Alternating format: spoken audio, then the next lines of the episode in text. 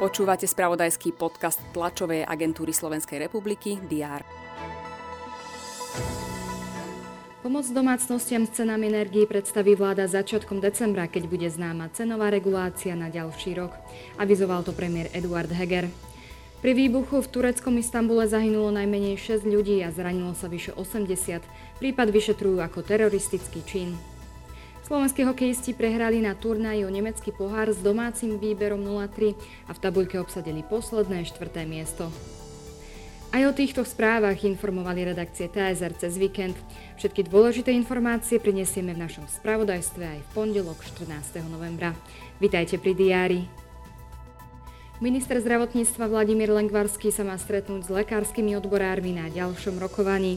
Očakáva od nich výhrady ku konkrétnym bodom memoranda, ktoré im predostrelo ministerstvo. Začiatkom októbra podalo hromadné výpovede vyše 2000 lekárov. Nesúhlasia s aktuálnymi podmienkami v systéme.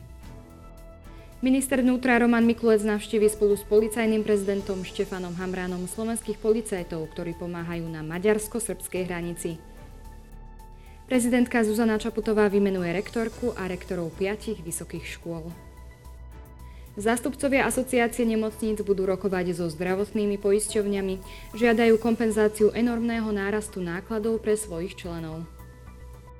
Minister pôdohospodárstva Samuel Vočan priblíži v Šaštine aplikáciu na evidenciu na disk. Ministerka kultúry Natália Milanová sa v hlavnom meste Norska v Osle zúčastní na Dni slovenskej kultúry. Joe Biden sa pred začiatkom samitu G20 v Indonézii prvýkrát ako prezident USA osobne stretne so svojím čínskym náprotivkom Xi Jinpingom. Dnes bude na Slovensku prevažne polooblačno, miestami sa vyskytne hmla, teploty vystúpia na 9 až 14 stupňov. Všetky potrebné aktuality nájdete v spravodajstve TSR a na portáli teraz.sk.